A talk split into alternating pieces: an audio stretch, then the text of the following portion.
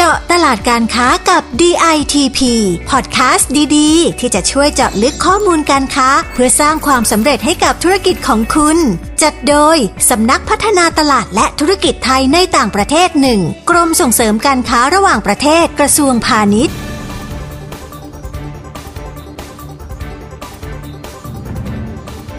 สวัสดีครับ ได้เวลามาเจาะตลาดการค้ากับ DITP วันนี้อยู่กับผมรัชชานนท์เจริญผล นักวิชาการพาณิชย์ปฏิบัติการครับ และดิฉันการกุลยาอุดมหันติสุข นักวิชาการพาณิชย์ชำนาญการค่ะ และ EP นี้เราจะพาทุกท่านไปดูตลาดการค้าออนไลน์ของประเทศเพื่อนบ้าน อย่างกัมพูชากันค่ะ เพราะได้ข่าวว่าช่วงโควิดที่ผ่านมา ธุรกิจอีคอมเมิร์ซของกัมพูชา เติบโตสวนกระแสเศรษฐกิจเลยล่ะค่ะ ใช่ครับ เรียกได้เลยว่าการเติบโตของอีคอมเมิร์ซในกัมพูชาเนี่ยน่าสนใจไม่แพ้กับบ้านเราแล้วก็อีกหลาย ๆ ประเทศทั่วโลกเลยนะครับ ที่คนหันมาช้อปปิ้งออนไลน์กันมากขึ้น สั่ง food delivery กันมากขึ้น หรือว่าดูทีวีดูภาพยนตร์ผ่านแพลตฟอร์มออนไลน์ต่าง ๆ กันมากขึ้นครับ เห็นด้วยเลยค่ะคุณรชานนท์เพราะดิฉันเองก็เป็นหนึ่งในนั้นค่ะ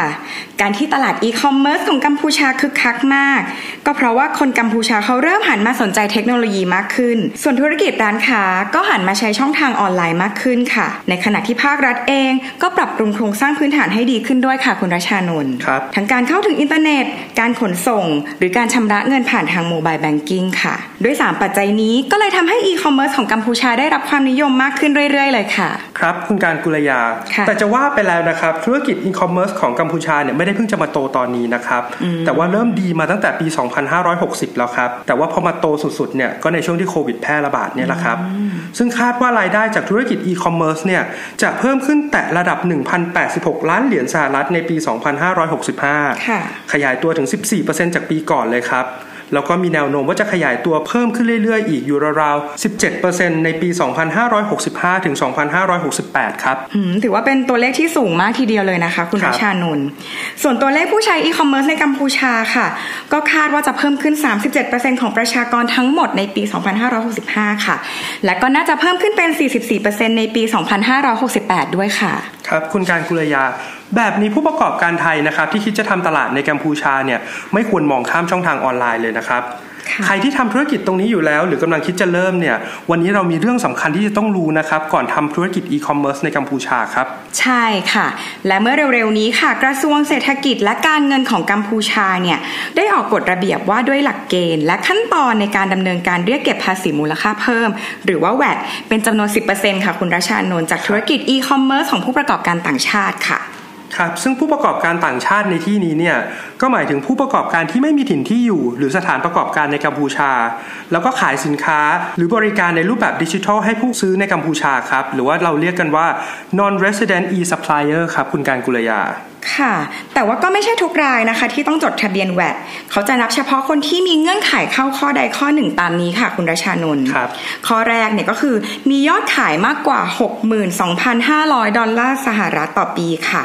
แล้วก็ข้อที่ 2 ค่ะ คือมียอดขายมากกว่า 15,000 ดอลลาร์สหรัฐ ติดต่อกันเป็นเวลาเกิน 3 เดือนค่ะ ครับผม มาถึงตรงนี้นะครับ ผู้ประกอบการไทยที่เป็น non resident e supplier เนี่ยจะต้องลองทบทวนกันดูนะครับ ว่ามีคุณสมบัติเข้าข่ายที่จะต้องเสียวัดหรือเปล่าถ้าใช่นะครับ ก็ไปจดทะเบียนภาษีมูลค่าเพิ่มกับ General Department of Taxation หรือ GDT ของกัมพูชา ได้ภายใน 30 วันครับ โดยมีค่าจดทะเบียนประมาณ 100 ดอลลาร์สหรัฐ หรือคิดเป็นเงินไทยประมาณ 3,500 บาทครับ ค่ะ หลังจากที่เราจดทะเบียนเสร็จเรียบร้อยแล้วเนี่ยนะคะ เราก็จะได้เอกสาร 3 ชุดค่ะครับชุดแรกเนี่ยคือใบทะเบียนภาษีมูลค่าเพิ่มฉบับย่อค่ะ ชุดที่ 2 คือทะเบียนอากร และชุดสุดท้ายค่ะ คือหนังสือแจกแจงแนวปฏิบัติทางภาษีค่ะคุณรัชชานนท์ครับแต่ถ้าไม่สะดวกที่จะดำเนินการเองเนี่ย เราก็จะสามารถจัดจ้างสำนักงานบัญชีตัวแทนหรือว่า tax agent ที่จะจดทะเบียนในกัมพูชา เพื่อดำเนินการจดทะเบียนภาษีมูลค่าเพิ่ม กับหน่วยงาน GDT แทนเราได้นะคะ ใช่ครับ ยังไงผมก็อยากให้ผู้ประกอบการไทยนะครับ ที่เป็น non resident e supplier ของกัมพูชาเนี่ยตรวจสอบคุณสมบัติกันให้ดีนะครับ ว่าเราเข้าขายหรือเปล่า จะได้ทำทุกอย่างให้ถูกต้องตามกฎหมายครับ ซึ่งตัวเราเองเนี่ยก็จะได้วางแผนการจัดการภาษี และป้องกันความผิดพลาดหากไม่ได้จดทะเบียนครับเพราะอาจจะโดนค่าปรับและดอกเบี้ยตั้งแต่ 1,250ถึง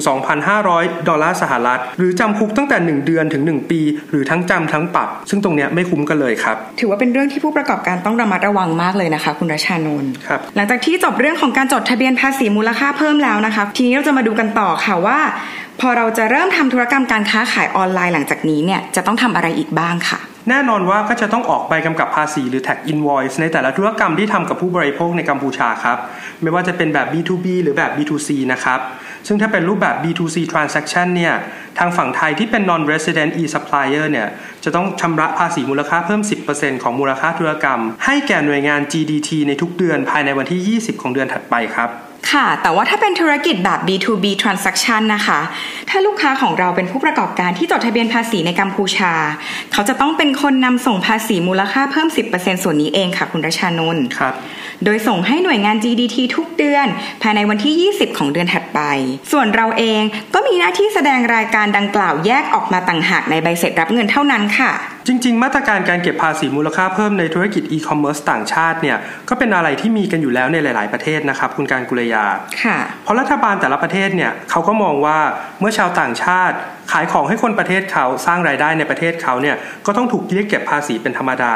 ซึ่งการเก็บแวดจากธุรกิจอีคอมเมิร์ซต่างชาติเนี่ยมีมาแล้วมากกว่า 60 ประเทศทั่วโลกครับเพราะฉะนั้นเนี่ยเรื่องนี้ก็ถือว่าไม่ใช่เรื่องใหม่เลยนะคะ คุณราชานนท์ครับแต่ก็เป็นเรื่องที่ต้องปฏิบัติตามอย่างเคร่งครัด เพื่อให้การค้าของเราราบรื่นเป็นไปด้วยดีค่ะครับวันนี้เราก็ได้ประโยชน์กันเยอะแยะมากมายแล้วนะครับ ยังไงก็กลับมาพบกับพอดแคสต์เจาะตลาดการค้ากับ DITP ได้ใหม่ ทุกวันจันทร์ถึงวันศุกร์นะครับ หรือถ้าต้องการสอบถามข้อมูลอื่นๆ เพิ่มเติม สามารถกดเข้าไปดูได้ที่ www.ditp.go.th หรือ www.ditp-overseas.com